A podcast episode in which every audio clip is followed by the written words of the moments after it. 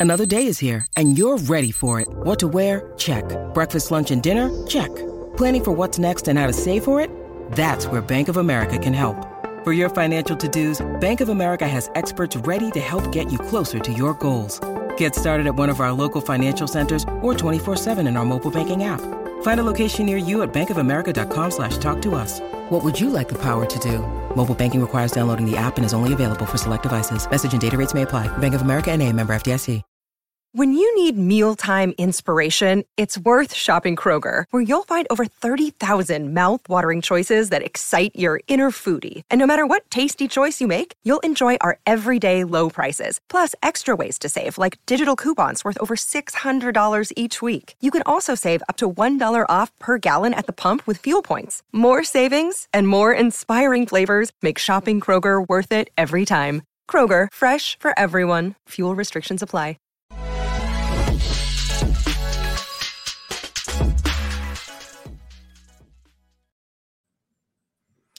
Welcome to press coverage. I'm Theo Gremminger. On press coverage, we want to give you sharp takes, we want actionable information, and we want to identify edges. Uh, the reason I started this podcast is I think it's getting harder and harder to find those actionable edges that can help us really, really win in fantasy. And I think my guest today is he's one of my favorite people to podcast with. Um, Mike has been extremely generous uh, with his time with me over the years, podcasting wise and uh, this is his first time stepping into press coverage. But Mike is over at Establish the Run. He has an excellent podcast in Establish the Edge. Highly recommend those. Uh, if you're just getting, you know, started for your home league draft, really trying to get some like crash course prep preparedness, Mike has you covered with those ones. Mike, how are you doing today? And why don't you let everybody know where they can find you and what you have coming up around the corner at Establish the Run? Yeah, appreciate the intro, Theo. Always good to chat with you. And you know, we're getting ready for the season over at Establish the Run. We've got all our rankings up for the different formats for for redraft and best ball, but also working hard on some DFS stuff. I think we're gonna have some new DFS prop stuff for this season, which I'm excited about. Props was really successful for us the past couple seasons, but we've invested a lot on the data analytics side to kind of improve our ability to kind of take our, our base projections and apply a full range of outcomes to them. So that's going to have applications to DFS, to props. So I'm really excited for that. Yeah, I mean, you guys definitely have a lot of really sharp people over at ETR. Adam Levitan was actually the very first guest on press coverage, so it's cool to kind of come full circle here.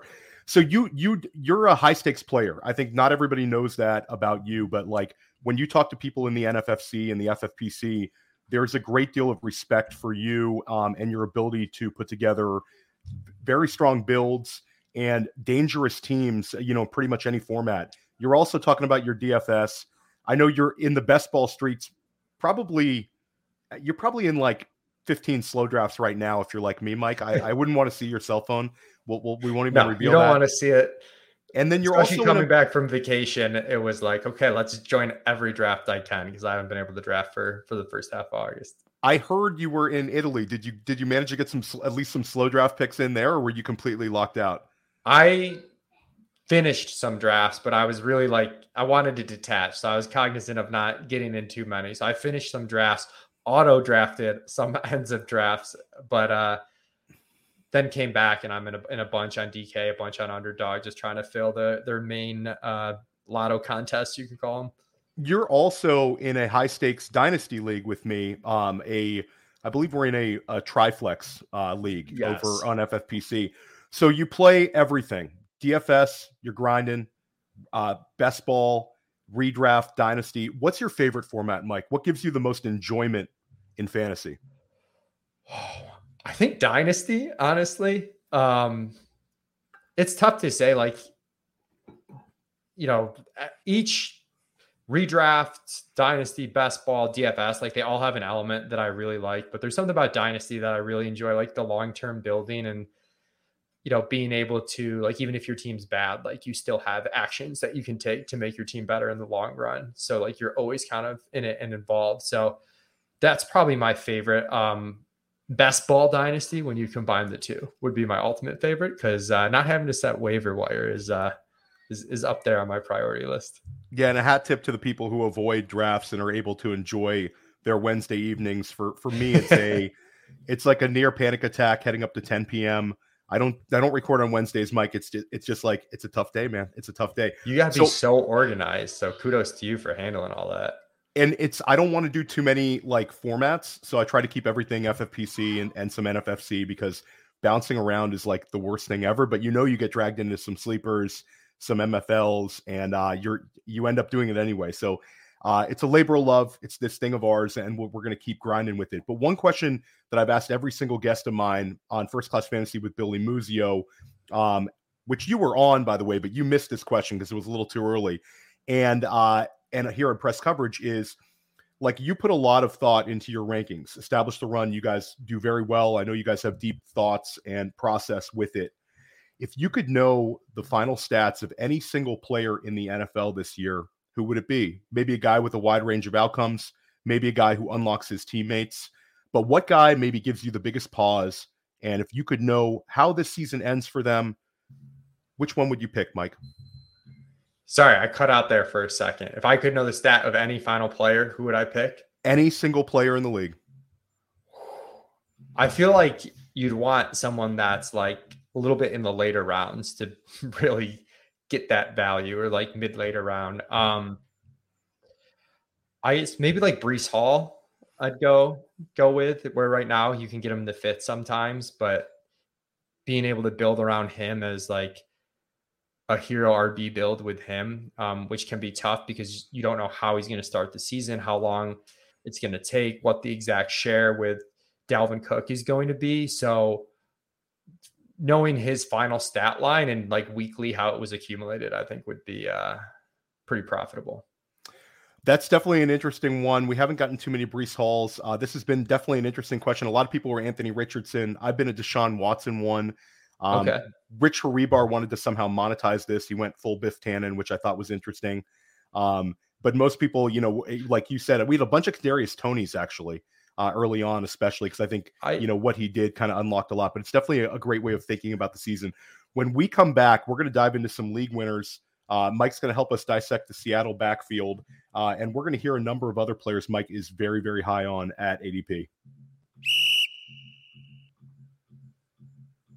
Hey, we've got to talk about Rival Fantasy today. Rival Fantasy, they're a huge supporter of everything we do the podcast channel, the YouTube channel. It's possible because of Rival, and they have an incredible new offer with promo code PLAYER. Promo code PLAYER, you double your deposit up to $200 and you get $25 in bonus bucks. So it's $225 additional to play in NFL preseason. You can do their props on the fantasy book where it's over, under, over, under, over, under, up to five guys. The more over unders you hit, the higher your payout. And they have their challenges for the community. You can say, hey, I think that player X is going to go over this many fantasy points and someone takes you up on it. They take the other side. It's great. I love their fantasy bingo where you can do five across, you can do four in the corner, black it out, just predicting fantasy points on your favorite players, especially in preseason. The promo code is PLAYER, where they match your deposit up to $200 plus those $25 in bonus bucks. This offer is insane.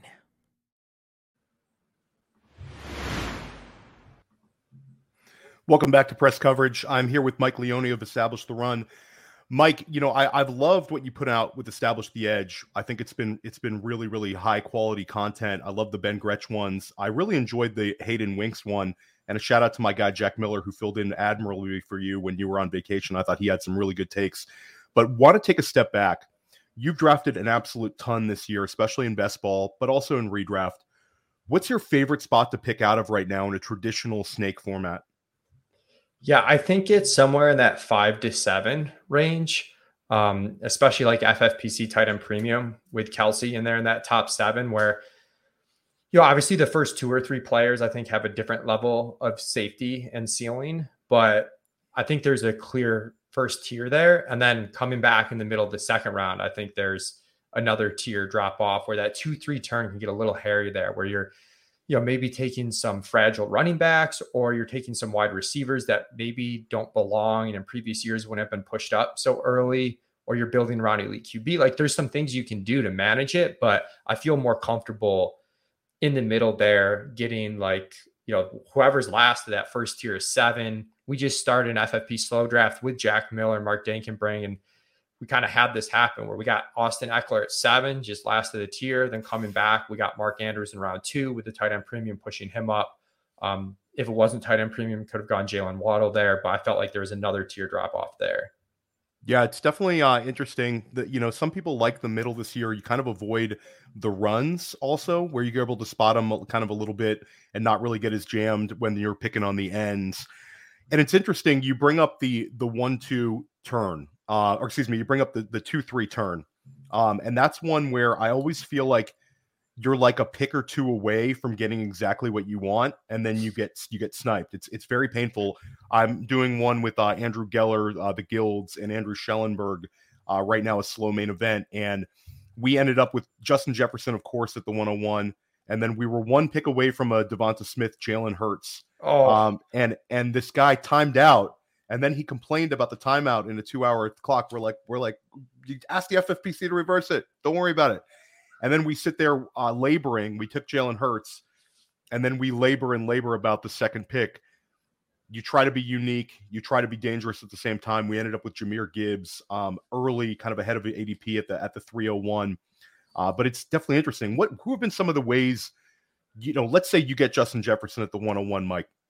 Who have been the ways you've you've tried to to change it up? And let's we can take this to underdogs. I know you've done a ton of those where you see so many common starts. It's almost impossible to have a you know, in a, a, unique build in that sort of a contest. But what do you feel like has been like your most dangerous builds from the one spot? Yeah, I'm trying to, you know, I'm somewhat boring at the two three turn in the sense that like if I'm trying to get unique, it's via like really good ADP value later and mixing things up. I'm not one to generally make a big reach at the two three turn. I know some people think pretty differently. You mentioned the Hurts Devonta Smith stack that's generally like what I'm trying to get at the two, three turn. So a lot of times, even if I'm like pick two or three, like I'll take Devonta Smith, hoping I get Hurts on the way back. And it was easier there for a while. Now that we've got some like running back scares there, that it's just happening less likely. Uh, I generally take Chris Olave there when he falls, just because I don't really get him unless I'm taking him at that two three turn. Um, but I, I'm a little, you know, I'm kind of just a mix of Tee Higgins in there, who we're a little bit higher on than the market. And then I do think it's okay to go elite quarterback there, though, and figure out the stacking later. Like, so even if you don't get the Devonta Smith stack with Hurts, you know, you can figure something out with Hurts. You can figure something out with Josh Allen. Um, that's probably my more dangerous build is like taking Allen there and then trying to figure out the stacking later, which matters a bit more in the underdog format. Let's go back on Tee Higgins because I think that's an interesting one, Mike. And we're looking at league winners, and in terms of talent, um, you know, the talent is unquestioned. It's really a, a question of it's kind of like an eye of the beholder thing with T, where we've actually seen Calvin Ridley jump him. When we talked in late May, we were talking about you know Calvin Ridley versus Christian Kirk, and you were wisely on the the Calvin Ridley side, and I was a little bit surprised that they weren't a little closer in ADP. It's been it's been like a roller coaster ride for for Ridley getting pushed up and pushed up and pushed up. We saw him flip uh, Tee Higgins uh, on underdog, and now we're starting to see you know that in redraft. So like the the Tee Higgins tier, we'll call it the DK Metcalf Tee Higgins tier. It's a little bit polarizing uh, for drafters right now. Do you see Tee Higgins as just an incredible value in the third round? We have we're high on him at Player Profiler as well. Billy Muzio, who does fantastic rankings for us, he's big on T this year. I know you are as well, but some people look at T and they say that like kind of a purgatory player there won't get the volume. What do you say to that? Yeah, I mean qualitatively, like I totally understand that. Like I kind of like I don't know. I kind of rather have Devonta Smith. Like, uh, you know, T feels a little bit boring there. You know, you know, he's not going to surpass Ja'Marr Chase without an injury. Like, like Devonta Smith could surpass AJ Brown, right? Like that could happen. Just on talent, how things go, the variance of the season. That can't happen for Tee Higgins. But kind of when we look at the math on our projections, just the combination of still a really solid target share for a number two wide receiver. And, and Gretchen and I talked about this a lot on the Establish the Edge off seasons projections podcast is like not getting too hung up on who's wide receiver one, who's wide receiver two, like investing in these offenses that can support a lot of wide receiver fantasy points and the pass rate over expectation for Cincinnati is good. The pace is a little bit better. Um, Burrow's a really strong quarterback. I think too, when you look at Higgins's target share and you take out a couple of those games where he was banged up last year, it starts to look a little bit better. It's a little if you just look at it over the course of the season, it's kind of boring. But he had one game where like he played like one snap, right? Like he was like basically, you know, basically inactive, active. So um, and then you do have some contingent value. Like it's, you know, there's like, you know, 5% chance like any given player gets hurt. You know, Ja'Marr Chase goes down in front of him. Then you're looking at a massive target share with Joe Burrow. So I think like the combination of all those factors make makes him a pretty good pick for us, even though purely on feel, I understand why he is, as you put it, a purgatory pick. Yeah, I, I like him. I, am fine taking him. I've I don't I feel a little better when he falls to the mid third. But I yeah. think another interesting thing is you know, we've seen Tyler Boyd is still a solid player in the NFL, but but in terms of fantasy asset, he's regressed considerably. And then we also saw a number of vacated targets with Hayden Hurst and Samaje Perine, where maybe Chris Evans uh, and Irv Smith definitely uh, don't feel like they're going to get quite as much usage. So potentially, you know, T could could see an uptick there, and they're just a little bit more consolidated. So I'm I'm in on it. Um, was definitely interested to hear your thoughts on that. Let's talk about the one-two turn though, Mike. We've talked about the 101 and how you're handling the the two-three turn. The one-two turn is kind of universally loved by people these days. They don't love the you don't love picking a three-four turn always, but at that one-two turn, you feel like you're walking away with an incredibly dangerous start. You have kind of the ability to to go running back. You have the ability to go wide receiver. And in FFPC, we've seen a couple of people push Mandrews to that level, um, you know, to get that elite tight end where do you where, where, do you feel the most dangerous? Like who are the two players or three or four players that are really standing out to you in that range? Let's say you had one main event from the 12 hole. Yeah, I'm pro- if I have just one main event, what I'm probably doing is going double tapping wide receiver with like Amon Ra, CeeDee Lamb, Davante Adams. I'm generally higher than the market on Davante Adams. This year is no different. And at least right now, I'm gonna hope to take advantage at the three four turn of some of the the running back FUD. Can I get Rhamondre Stevenson at the three four turn? You know, um, Josh Jacobs at the three four turn, which it sounds like his holdout's ending, so maybe that won't happen uh, anymore. But or you know, even Breece Hall, it's a little early at four one, but like somewhere around that three four turn. So I think that's like the most dangerous team you can build is like really taking these huge wide receiver hits early taking an upside swing on a running back that people are scared of due to some uncertainty in three, four, five, six. That's the way I'd like to do it. I do love Mark Andrews, but I think it's just a little too early to take him ahead of the you know Diggs, Amon Ra, Adams, Lamb, AJ Brown, and I probably got those five wide receivers ahead of him. Yeah, no, I'm I'm kind of with you. I, I haven't been able to do it with with Mark Andrews. Um, I know your friends Mike Schopp and Adam Krautwurst did it and they liked the way that the build kind of fell for them. And I think that the argument to taking Mandrews there is you can punt tight end and you don't have to dive back into it and kind of chase those like middle class tight ends. Yeah. Um, and there's something to be said for that because you can extract a lot of running back and uh, wide receiver value in those ranges. So, um, definitely not my preferred, but we're not looking down on the Mark Andrews drafter at the at the at the one no, two. I do, and to your point, I do think sometimes in tight end premium, the very elite assets are valued appropriately and then like the middle tier ones are overvalued um in this draft i'm in right now by like the middle of the third round you know like waller's off the board and these you know hockenson goes in the second round and you know those guys are okay but then even as you go down further the board i think guys start to get pushed up and you feel a little bit of pressure so sometimes it's like yeah i'll take a couple spots of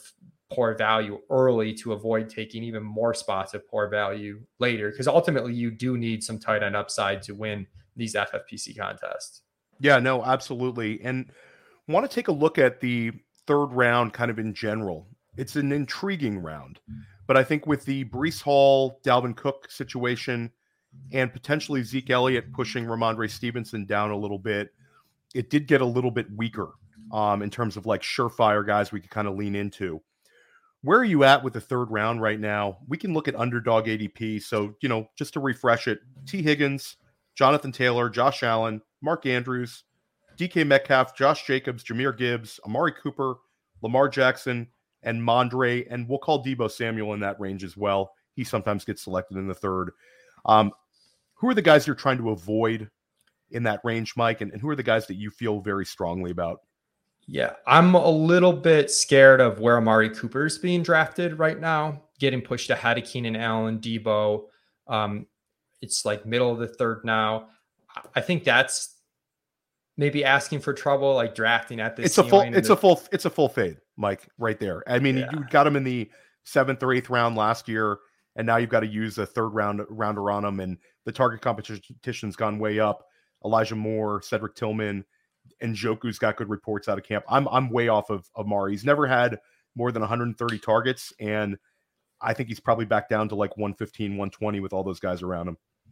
Yeah, so I get it structurally, but like that's a tough one for me. Mondre's tough for me because I think like as he slips, I want to kind of buy the dip, but he's a guy that we were lower on than the market kind of early. So it's like this weird middle ground for us where I do think New England has a difficult schedule. And if the offense struggles and you've got a volume dependent back with the offense struggling, and then if you know coaches like Zeke for goal line work, they like him for pass protection. If you start losing some high value touches and the offense isn't good, you know, I'm definitely taking swings on Mondre if he falls into the fourth or three four turn, but like middle of the third, I wasn't really drafting him before the Zeke stuff and and and certainly not taking him there now. So those are two that I'm kind of avoiding. I'm leaning into the as you said, it's a tough spot. So if I can get Josh Allen in round three, you know, I'll make it work with the elite quarterback, even though typically I don't like to take a quarterback that early. The game's changed. We need to adjust to it. And looking to call the other third round, I'm, I'm into him. And then I'm I like Deebo a lot this year too. Um, I think with Purdy at the helm, the pass rate's going to be a little bit better than you know obviously what it was um, with him last year taking over for Trey Lance and the other quarterback injuries and just how that season went. I think they're going to unleash Purdy a little bit more and uh, the cost on Deebo is just a little bit better than it was last year. So I, I like him in that middle of the third if I do have to go receiver. And I'm fine with Josh Jacobs again this year. Um, you got a reputation, Mike. You were all over. You were you were touting the league winner last year. Now you've got to go back to the well. But he's certainly in a range where I don't think he's going to hurt you, especially because he's he's got kind of pushed down. Do you buy the narrative that Zamir White, by being there, by ha- playing well for the coaching staff, has earned uh, a little bit more of a, uh, touches than you know potentially the number two backs last year, or do you think it's all going to be the Josh Jacobs show when he shows up? I think it's going to be the Josh Jacobs show when he shows up. You know, it's his last year of the contract. They don't really have any reason to not feed him. Um, there's a little bit of risk, like tail end of the season, I guess, where they want to give Zamir White touches, and maybe Jacobs wants to like preserve his body, like if they're not in the playoff race or anything, which you know they very well may not be. But I still think what we saw from him last year to be able to get that in the third round is like pretty good risk reward. Now let's talk about the fourth round. I like your point on the elite quarterbacks because I think that you avoid land landmines uh, by taking you know a, a Hurts or an Allen, whoever which one falls. Lamar Jackson sometimes gets pushed up to the bottom of the third. I like him a lot as well. But when you get to the fourth round, this has been a traditional round where you're going to find some busts. I mean, we look back six months from now, there's going to be a couple guys and say, why was the market pushing them into the fourth round? Um, you know, on underdog alone, you're kind of looking at the Jerry Jeudy, DJ Moore, Christian Watson, ETN, Najee Harris, Joe Mixon, Breece Hall. Then you're seeing Justin Fields get pushed up. Mike Williams has made a comeback.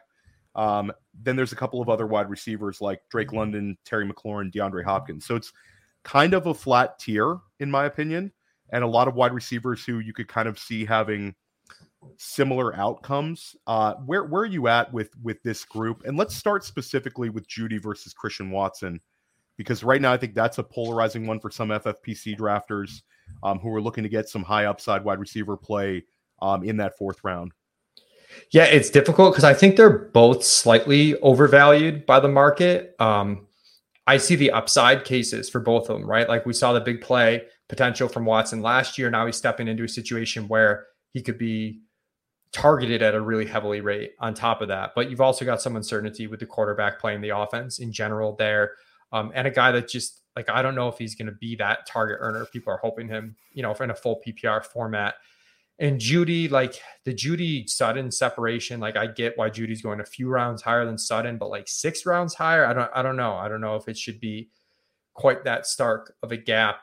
Uh, I know his per route run stuff looks pretty good, and some of his overall season stuff is doesn't look quite as strong because of some time that he just missed in game. But um, I kind of like DeAndre Hopkins, Mike Williams at a little bit lower cost than those two players in that fourth round. Ultimately, I'm drafting pretty structurally where like if I already have a running back, I'll take any of those four guys that I mentioned in, in the fourth round and be be content with it.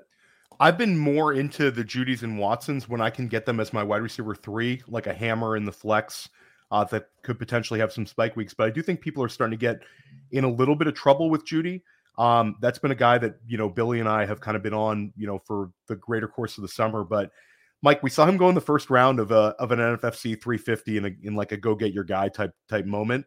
Um, and you're starting to see him get steamed up like really really high up in some of these wide receiver heavy formats. And I do think it's like they maybe like Courtland Sutton a little bit more than the fantasy community does. Um, are you kind of back on the Sutton's okay at value right now?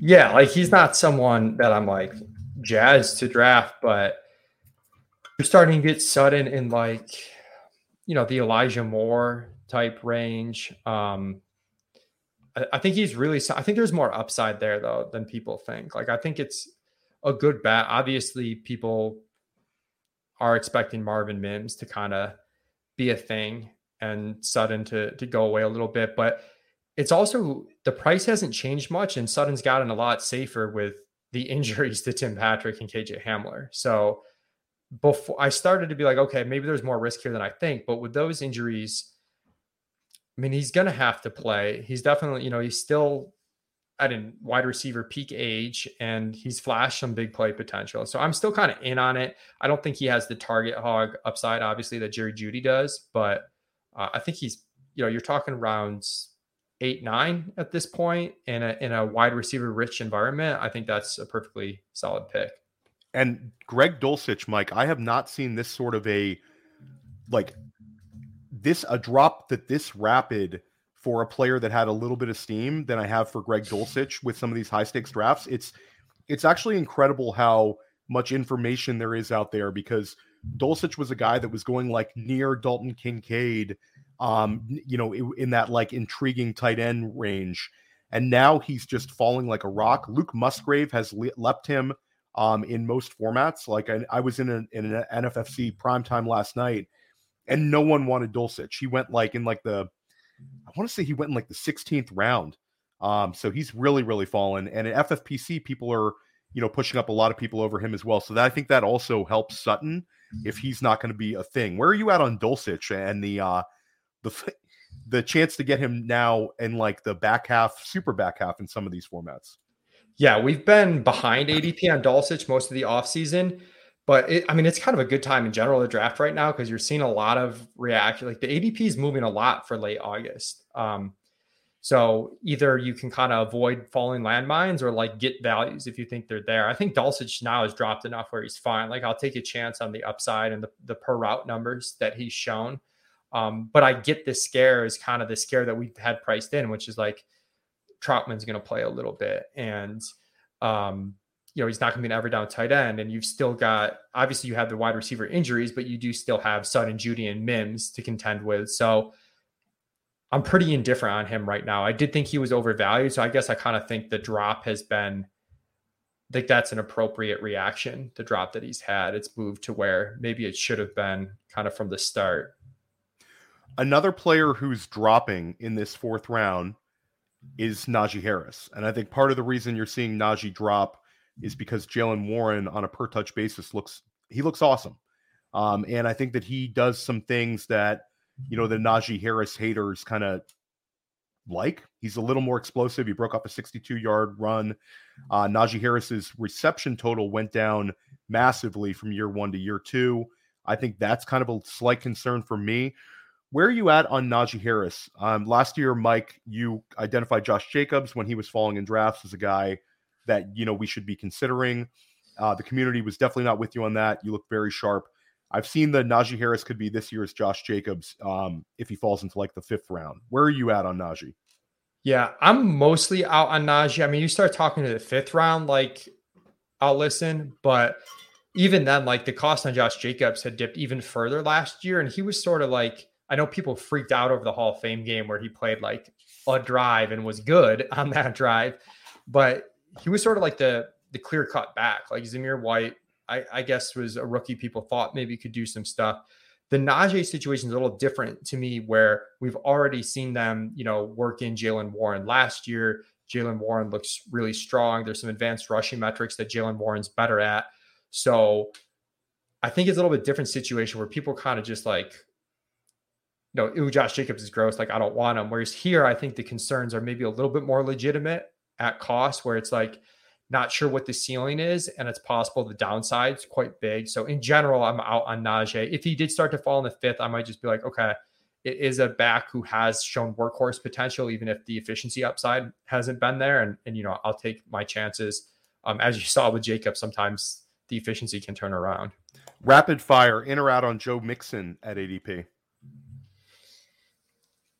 Out. I think I'm out too. He steamed up too much. It was like the brief period of time where, you know, you know, Twitter had him going to jail or something, and you could get him in the sixth round, and now he's steamed up to the fourth. I saw him go 312 the other day. I'm out. I'm out at that price. Um, let's pivot over. We talked a little bit about structure. Now it's time to look at some guys that are moving up and down um, draft boards. Last night, I took Amon-Ra St. Brown with the 107 in an NFFC league. He's gone 105 twice in the NFFC primetime. He's absolutely living in the first round of FFPC main events now. Uh, the days of getting him in the early second are kind of gone. Where are you at with Amon-Ra St. Brown, Mike? Yeah, I'm. I've, i think you could take him as high as seventh in NFFC, which I'm guessing with it because the three wide receiver format, I'm guessing you probably took him over Ekeler or something. Yes, yes, um, we did. So like that's definitely a difference between the format between FFPC and FFC. Like you can start four running backs and two wide receivers in FFPC. And FFC, you have to start three wide receivers. And we've got him a slot behind Diggs, but like I think that's they're, they're somewhat interchangeable at this point. So I'm, I'm pretty into the Amon Ra hype. Let's stick with the Buffalo Bills. You mentioned Diggs. Uh, Diggs, you feel comfortable taking how high? I'll take Gibbs. Uh, I'll take Gibbs. Oh my God, I can't talk, Theo. I will take Diggs. Got too much Jahmyr Gibbs on the brain. Um, like kind of the same as Amon Ra, right? Like that that seven eight spot. Um, he just hasn't had a lot of hype, so I think people are maybe like a little fatigued on him. But I think he's still the clear number one target on one of the best offenses in the league, and he's still in you know an okay age range. You know, I don't think we're too concerned about the age cliff drop off yet. So I think he's pretty solid first round, mid back of the first round pick. Yeah, I mean, I've heard the argument that kind of where he's going, it it seems like it's uh, a safety pick rather than you're not you're not really there's there's not a whole lot of unknown upside. There could be potential potentially more target competition with Gabe Davis healthy and Dalton Kincaid in there, maybe James Cook commands a little bit more than Devin Singletary. But I agree with you. Like Stefon Diggs is absolutely not going to hurt you. Uh, it also gives you potential correlation with Josh Allen. But Mike, you are a big Buffalo Bills fan. We've I've talked to Mike Schopp this offseason a ton, who's my go-to source for Bills information. I think Mike is super tuned in and super sharp. Where are you at on James Cook? Because we last time we talked, I was on the James Cook path. Um, I believe you like Damien Harris and him kind of equally a couple months ago. Am I correct on that? Uh, at cost, I like them about equally. I like Cook a little bit more. Um, you know, it's it feels like we go through like eight different draft stages. I know, so I know um, with ADP shifts and stuff. I got a lot of Cook early when he was more like going in the 90s, right? Um, I thought he was a, basically the same bat as last year, but better. Like I think sometimes we have too high of expectations these rookie years, and like because he didn't have this breakout year, people were treating it as like a negative. Whereas to me, it was like, oh, he was efficient, did some things, and now they don't have Devin Singletary. Like this, this is good, not bad. Um, but now I have some concerns that like I just don't know what the workload ceiling is for him with him getting so steamed up. I know Levitan still really likes him, so I'm growing to like be okay with him around pick 70. The FFPC ADP now is like mid 60s. Um, probably a little rich for me. Um, I could just be wrong on that, but I do think it's going to be like one of those annoying situations where Latavius Murray and Damien Harris do like just a little bit more than people are expecting. Um, so I think he's like okay at ADP, but like I'm not itching to get him anymore. Initially, I was way out on the ADP rise. It's like grown on me some. It's it's like the gift and the curse of the early drafting is I have a ton of James Cook and it's like in the eighth round. So it's kind of hard for me to kind of adjust and take him like end of the fifth, sixth round. But I do think he's going to beat ADP. I, I think he's extremely explosive. I agree with Adam's takes on him. Um, and again, I think that the Bills really want a back like him. You know, we saw they tried to sign J.D. McKissic. Uh, you know, there was they were flirting with trying to get involved with uh, Christian McCaffrey.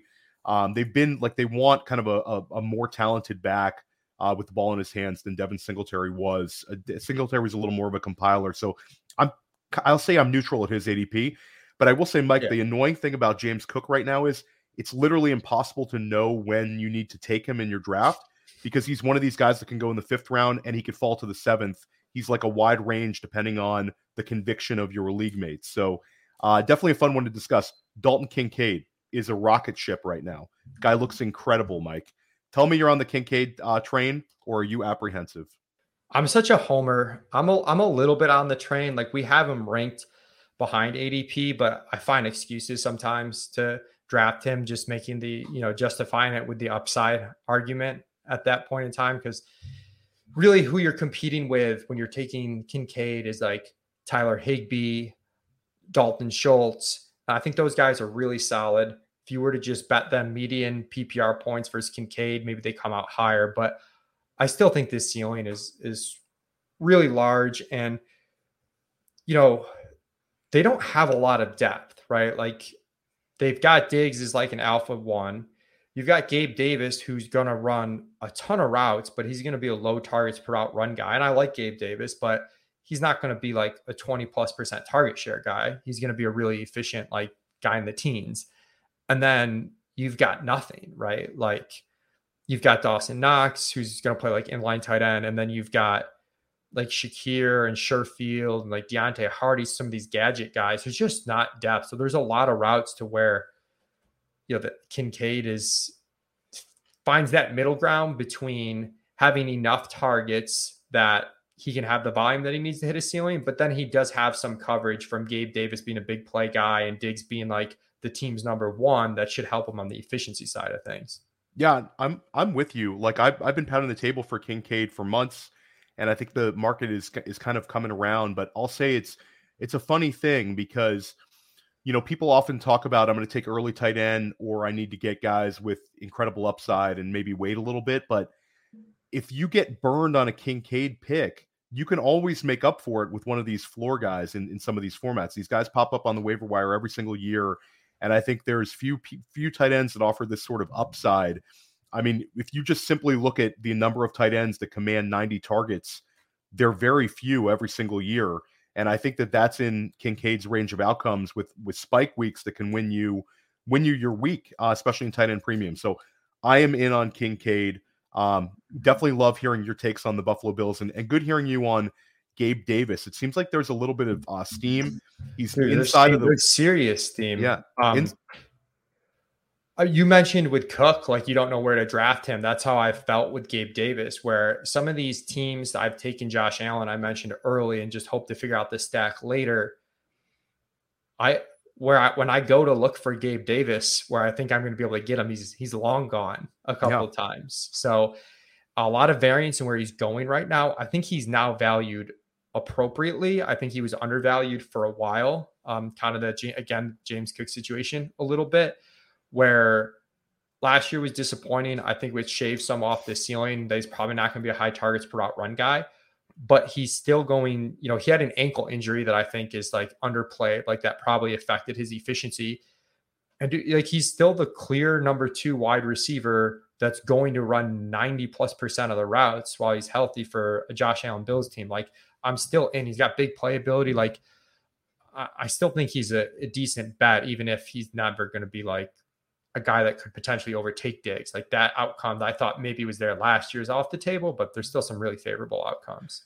I think if you want Gabe Davis these days with the steam, I think you got to take him at wide receiver 30. And it's that's the like I think that's where he's headed for some of these Vegas drafts. Um, when we get to like the days right around the the start of the NFL season and then the day after, just because I think the market is like, okay, Gabe Davis is healthy this year. He's being talked up, and this is the big play guy. And we've convinced ourselves once again. And Mike, you know, remember last year it was insane the guy was going in like the second round sometimes. Um, and now you're able to get him, you know, at a, a, spot like you said, where it's probably a little bit more, you know, conducive to the the talent and, and situation he is in. But what's funny is he's also on a contract year, and it's not a great wide receiver class. Gabe Davis is going to get a monster contract from somebody this offseason and be like, it's going to be like Christian Kirk money for Gabe Davis. So that'll be yeah. an interesting storyline too.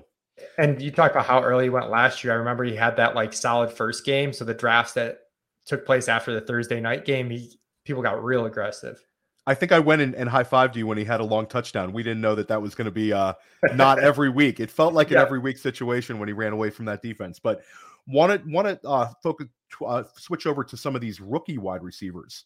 Um, you know this this has been a source of fantasy production for us the last few years. It's been cheat code talk talk about the Justin Jeffersons, the Ja'Marr Chases, the Chase Claypools, the Brandon Aiyuk's in the second half of the season, Amon-Ra St. Brown to close it out. The the list goes on. Where are you at on this class, Mike? Um, it's intriguing. We had four wide receivers go in the first round, so we know the NFL values these guys. A couple of these guys landed in situations where there's target competition. Who's your favorite one to draft right now? So the guy I've gotten the most of is Jordan Addison right now. And kind of going back to that Tee Higgins conversation where I think like people are out on Tee Higgins because like there's no way he overcomes Ja'Marr Chase. I think there's similar vibes with Jordan Addison where it's like there's no way he overcomes Justin Jefferson. So like he doesn't have the requisite ceiling. But this is a Vikings team that's going to have a lot of pass attempts. Like record wise, they're probably going to regress this year. Their pass rate over expectation was solid last year. And if you look at like I mean Kirk Cousins doesn't scramble, so like the dropbacks are turning into pass attempts at a really high rate for them.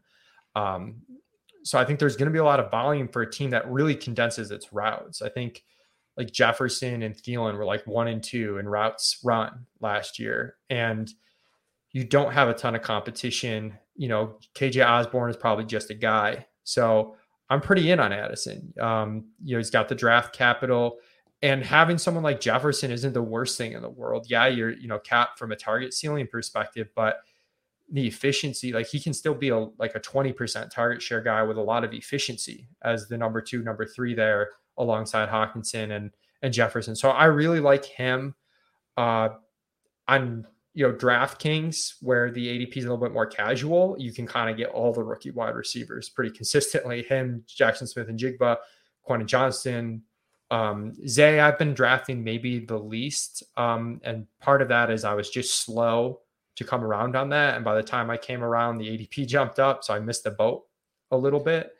But I think all four of them, I mean, the, those are the types of wide receivers in that range, especially if you're talking managed league where you're a little bit less worried about like the median outcome um, because you've drafted wide receivers ahead of them that you're starting. That like these are the types of guys that can win you leagues because these guys can be drafted in first, second, third rounds next year. Whereas like almost all the veterans being drafted in this range, like it's very unlikely that that would possibly occur for them. Yeah, I'm I'm kind of with you on that. Like I think that all of them are fine at ADP, I, and that's a, an odd situation. I usually would be kind of fading one, but I've been extremely excited about getting Jackson Smith-Njigba. That's kind of like my guy. Um, I'm big into his talent, but he's fun. Yeah, yeah, he's super fun. I got him in the seventh of an NFFC last night. I felt like I was stealing. Um, and that was that felt really good. I got Zay in the eighth round, so we went wide receiver crazy. Um, we're going to stream that here on on Player Profiler a little later this week. That was with Dan Williamson of the Goat District. Um, but it's interesting because I feel like like JSN has steamed up, but the others you're always able to get one kind of at a decent range. Like you're you're always able to get it seems like an eighth round Zay. Um, Quentin Johnston usually is the fourth one drafted lately, but there's there's a lot to like about him as well about the the situation and the contingent upside. So I'm in on all four. I think you like the talent as well. Is there a wide receiver rookie that's not in the big four that you find yourself kind of galaxy braining into taking a lot? I know for me, I've taken a ton of Marvin Mims, especially when I take Jerry Jeudy. Um, I took in a lot of Marvin Mims in redraft and in best ball. I think that, you know, again, we hate banking on injuries, but if Sutton gets traded or if Sutton misses time, if Jeudy misses time, or they de-emphasize tight end, I think Mims has a path. Um, where are you at? Is there do you have your own Marvin Mims? I don't really. I think Mims is the one I've taken the most, but I've kind of just on cost taken a lot of them. Um, uh, I shouldn't say a lot of them. I've mixed and matched them. Um, they all seem a little bit rich on ADP, but like at the same time, especially in a managed league, at a certain point, like I, I don't care about like the projected points. I just care about getting that upside profile on my bench. So I'd like leapfrog them up our rankings a little bit compared to best ball. Um, I'm somewhat interested in in Rashee Rice for KC. Just Kevin Cole um, had an interesting tweet where he looked at like preseason target stuff, target data for rookie wide receivers, and found that like guys that had higher targets per out run, higher target shares in the preseason beat what their regular season expectation would be purely on their draft capital. So I'm seeing like kind of this Rice eight target game recently. And even though with KC, like there's the concern that they're just bring the rookies along slowly, there's some opportunity there. I don't see him as like an incredible value, but it's one that I was like sort of out on that I've become more interested in. But I like him and Mims a bit more than Mingo right now. Yeah, Davis Mattek was big on Rashee Rice uh, when he was here on press coverage. I think he's interesting. I definitely want to check that out from Kevin Cole. This is why you listen to press coverage. I was unaware of this, Mike, and now I'm going to go check it out after. Um, definitely want to check out that that research that Kevin Cole did because that's super cool. Want to pivot over here to running backs. Uh, we have a number of kind of, I wouldn't call them necessarily ambiguous because I think we like two players at least in there this year. I think that there's a lot of backfields that have two guys who drafters are excited about at cost. And the one backfield that seems to kind of be giving people a little bit of problems, though, is Seattle, because both of them are going pretty high. Like Ken Walker gets pushed up, and Zach Charbonnet is kind of living in the ninth round. So there's not really a discount here. Um, it's kind of polarizing. Some people look at Ken Walker as an incredible value. Some people look at it as Zach Charbonnet is going to take away the high value touches. Where are you at on this backfield? Who are you pounding the table for at cost? Yeah, I'm very pro Kenneth Walker. He's one of my higher exposure running backs. Some of that's slowing down a little bit just because other running backs earlier are starting to fall, like Breece Hall, Mondre, and those guys, where like then structurally, maybe I don't need Kenneth Walker as much as I did before. But I'm really happy with him as like RB1 or RB2 in the fifth round. And my take on that is one, like I don't think you have to pick and choose in a backfield and say, like, oh, I either have to be if I'm in on Walker, I have to be out on you know Charbonnet, or like if I'm in on David Montgomery, I have to be on Jahmyr Gibbs. Like I kind of want to look at the bets individually. And I see an offense that could be pretty good. With solid last year, they invested in the offense again this year. I see two guys that are going to take all the touches. So it's not like they're mixing in like a random third guy. And I think that you pair that with the rushing profile that Kenneth Walker has, which is a bit boomer bust. And like that's been a problem, has been like the success rate. But the efficiency upside of like him, like compared to like, you know, um, similar to like Rashaad Penny was there. Um, even looking at like maybe like a Nick Chubb type where like he could just have a really high yards per carry on a good offense. I th- I'm just willing to make that bet. Um, even though I can see like on a median case, he loses some pass catching and some goal line touches, and maybe he's like a small disappointment. Um, I still think the ceiling is quite big there. Yeah, I'm with you, and I don't mind kind of the spike weeks if he's my RB two.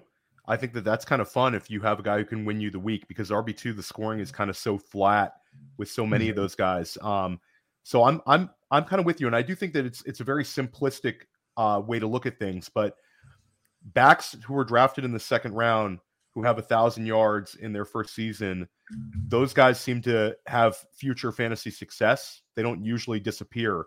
Usually, the rookies who have a big yardage total who kind of fade away are the guys kind of like the James Robinson types who are you know lower draft capital guys that you know maybe the team doesn't value as much. So I'm into Walker as well. I, I kind of think we'll see him in the sixth round a little bit um, especially with Charbonnet looking good. Um, so I'm going to look to kind of add a little more Ken Walker as we get down in these uh, last few money days heading into the NFL season. Want to pivot over to the quarterback position, Mike. Quarterback this year, we talked about the big three. It's really a big four because Lamar Jackson keeps getting pushed up, especially in FFPC.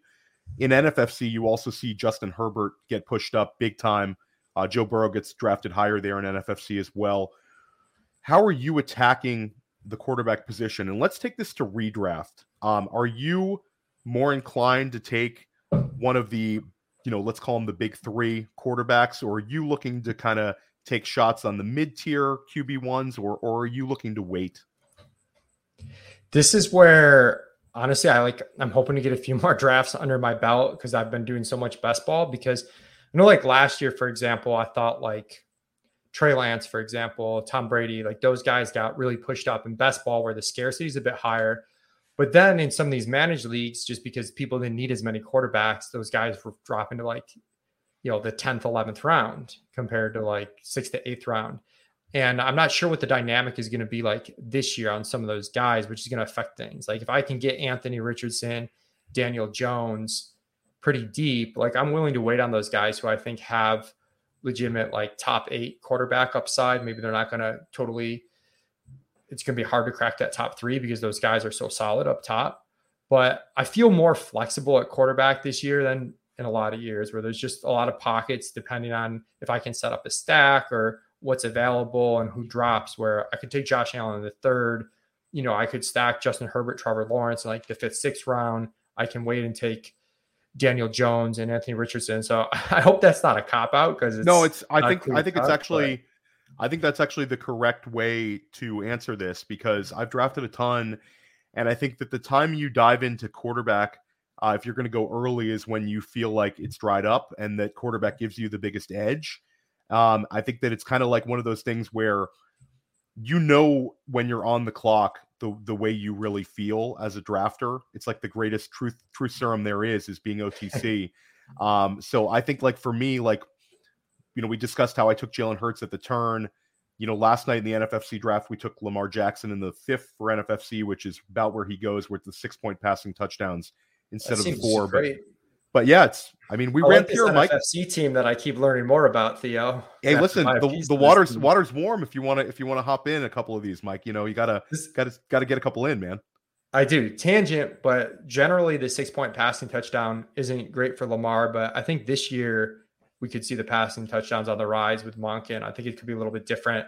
And I selfishly like I have a, a hundred to one ticket on Lamar to, to lead the league in passing touchdowns. So hopefully that works out for both. Well, I hope you cash that and I cash 250k in the in the prime time, Mike. We'll, we'll we'll just you know we'll pop bottles in Vegas next time we see each other. Let's go. Um, and then I, I like your strategy with the late QB because what's funny is it's like a dichotomy where when Deshaun Watson is selected, you don't know when that next QB is going to go because sometimes drafters really seem to wait in these redraft formats. So yes. I've gotten you get incredible value sometimes on Jones, like you mentioned, on Richardson. Richardson's a little different because I think that there's always a drafter who wants Richardson, but like Geno Smith, Daniel Jones, uh, you know, if you want Dak Prescott, you can wait big time this year. So waiting on QB is not the worst thing. And I think that the double tap, I haven't minded double tap. It can be very annoying in season, but like I have a Dak Prescott, Anthony Richardson build, I have a Daniel Jones Geno Smith build where I waited like considerable time to take them. So I'm with you. I think be be kind of neutral um, with your quarterback, yeah. uh, you know, approach. Yeah, and I, and uh, Jones is one of my favorite targets right now. I think he's pretty undervalued. Like he was QB nine last year, and if anything, I think this offense should open up more this year. You look at the pass rate over expectation for them last year, extremely negative the first half of the year, second half, including the playoffs got more positive, that Jones got comfortable as they actually had some consistency in terms of who was playing wide receiver too. Like they had so many injuries last year. So I think the upside for him is like, I think the upside and the floor for him is like a little underappreciated by the market. And I'm glad you brought up the two QB thing because historically I would never do that, right? Like I'm like, okay, you draft your QB, that's good. Like if you have to stream when they miss a week, that's fine. The QB market has changed to where you can't stream as effectively. Like the guys that are putting up points are throwing the ball a ton, are extremely talented, are rushing. You can't make up for that with like a slightly positive matchup from a guy on waivers. So I think one way to combat not getting one of those elite guys is to just take two cracks at someone having a true breakout type of season. So I'm a bit more into taking two quarterbacks than you know I think I ever have before in these managed formats. Yeah, it's it's definitely crazy how the market changes so dramatically year to year, uh, especially like a one-off position like QB. Um, want to just pick your brain? Give us a couple of handcuff running backs you really really like drafting right now, Mike, or handcuff pluses if you want to call them that. Yeah, um, it's hard because by format, like the ADPs can really change a lot on these guys. But I was taking a decent bit of Tyler Allgeier, um, who I just think Atlanta is going to run the ball so much, and he showed, you know, you might like rookie running backs with a thousand plus yards, like that's pretty good. Obviously, the ceiling is going to be capped as long as Bijan's healthy. But I do like these backs that are going to give me, I think, a little bit of standalone value and then have that contingent upside where if Bijan goes down, I think it's like a huge hit on Allgeier. So I'm looking at backs like that. Uh, Kendre Miller with this strong preseason and like, you know, he went from possibly missing time to now you've got him in a backfield with two aging backs and he's looked pretty strong there. Uh, you know, I think that that's a little bit more of a swing because the standalone value is questionable while Jamaal and Kamara are there and healthy, but um, he's someone I've been drafting a decent bit as well. No, I, I like I like the calls. I mean, Bigsby is low hanging fruit, but I think that he's got a ton of upside. Where and Jaylen Warren, these are guys you have to pay for. I think one interesting one is Kyren Williams because you can get him in the twentieth round, and I think that he's won that job. And Cam Akers has been somebody who we've never seen really string it together for an entire NFL uh, season. I do like Cam Akers at cost, but Kyren, if you're looking for somebody super, super cheap, that's one I, have been grabbing. And I think Sean Tucker, um, whether or not you're into Rachaad White or not, Sean Tucker looks good right now. Um, and you can get him in the 20th round. A shout out to Don F. Thomas, uh, Joanna. The, the chat has been really lit. I we haven't had a time to throw a couple throw questions in there. I want to ask you one question. Thomas O'Brien, He's uh, in an FFC FFPC draft. He has Kelce and DeVonta Smith. Should he stack with Mahomes or Hurts? And this has been I've seen a bunch of people do this recently. It's very sharp. If you start with Kelce at the 103 and you get DeVonta Smith, and or you could do it at the 102. Usually, you force the hand of the team picking 101, and one of these guys is sitting there. Where which way would you go if they're both there for you, Mike? Uh, that's I mean, flip a coin. Um, I think I'd go go Hurts. I think Hurts just has a little bit more upside with like the crazy rushing ability. Um, the argument for Mahomes would be, you know, you're down to like one point per 20 yards passing instead of 25 with the FFPC, which is a small thing, but that favors Mahomes over Hurts. And then also, if you're looking at the correlations, you know, the Mahomes and Kelce fates are like more intertwined than probably the Hurts and DeVonta Smith fates. So I could see the argument for Mahomes, but with having both guys stackable, I just take the higher ceiling player, in my opinion. That's Hurts. Yeah, I'm with you. And I think if we're trying to get more unique, like every single person you know has a Mahomes, uh, Mahomes Kelce. Um, so you know, not everybody has a Kelce Hurts. So I think that that's uh that's my tiebreaker. Um, we're reaching uh, up to an hour here, Mike. You've been super generous with your time as always. We've seen a lot of league winners the past few years from that rounds four through let's call it eight or nine range. Um, you have Cooper Kupp, you have you know Josh Jacobs last year, Ja'Marr Chase 2021 showed up in that that range. Where are you at? Give us a couple of league winners that guys that you think could really tilt fantasy leagues this year. Yeah, I mean we hit on Kenneth Walker already, but like really into Kenneth Walker.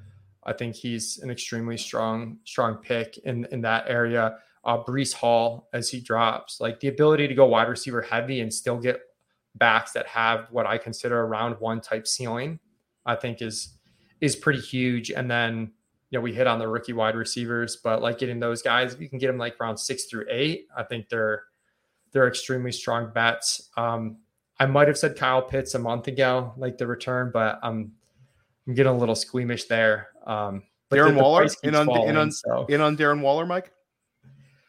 I'm it's tough for me with how high he's risen. Um, I think he's going. I think he's a little rich right now. I definitely see the upside. I understand it, but I wouldn't say he's like a target for me right now. Well, there you go. Um, Mike doesn't like any tight ends except for the really, really good ones. That's the that's the takeaway. That's the show title. Mike, let everybody know where they can find you. I highly recommend Establish the Edge. I listen to it every single week. Um, let let everybody know what you got coming out, uh, content wise, at Establish the Run, where they can find you. Yeah, follow me at two hats one Mike on Twitter. All my content is either up on the Establish the Edge podcast feed. We're working on getting the YouTube channel set up for that as well, and yeah, just grinding out rankings right now every day and getting prepped for DFS and prop season come uh, the start of September. Yeah, no, for sure. We're, we're almost there, everyone. Um, definitely tune in later tonight. We have the Deep End Invitational for four straight nights here. Um, Mike Schopp and Adam Krautwurst are going to be hosting four shows this week. It's going to be a lot of fun. Uh, you also have Stack Hunters with Bradley Stalder. Mike's been on Stack Hunters. Great show that Bradley puts out. Um, and you're going to tune in tomorrow, press coverage. I'm back with Jared Smola. If you like daytime actionable information, you know, we're right here for you. Jared's coming on at 12 noon tomorrow. That should be a great one. And then tonight, I'm drafting an FFPC main event with Scott Barrett of Fantasy Points and a B-Bag Batoba um, of First and 15. We are going to stream it on Wednesday. So we're not going to stream it live because we don't want to get sniped. Um, shout out to all the snipers who, who have done that to me on on live draft shows. Mike, you know how it is. It's very, very tough in those. But follow Mike, uh, check out Establish the Run, and everybody have a wonderful rest of your day. Uh, stick with us all week at Player Profiler. We got a loaded week for you. Hey, I want to take a moment to thank you for tuning in. It's important to me that all of our media be free. This is only possible because of you allowing a true independent sports media enterprise to thrive unlike any other in the business. So please subscribe to the All In package to continue to make all this possible, to ensure that all of our stats, information, data, content is available to you, especially you the people that get the site and get the show.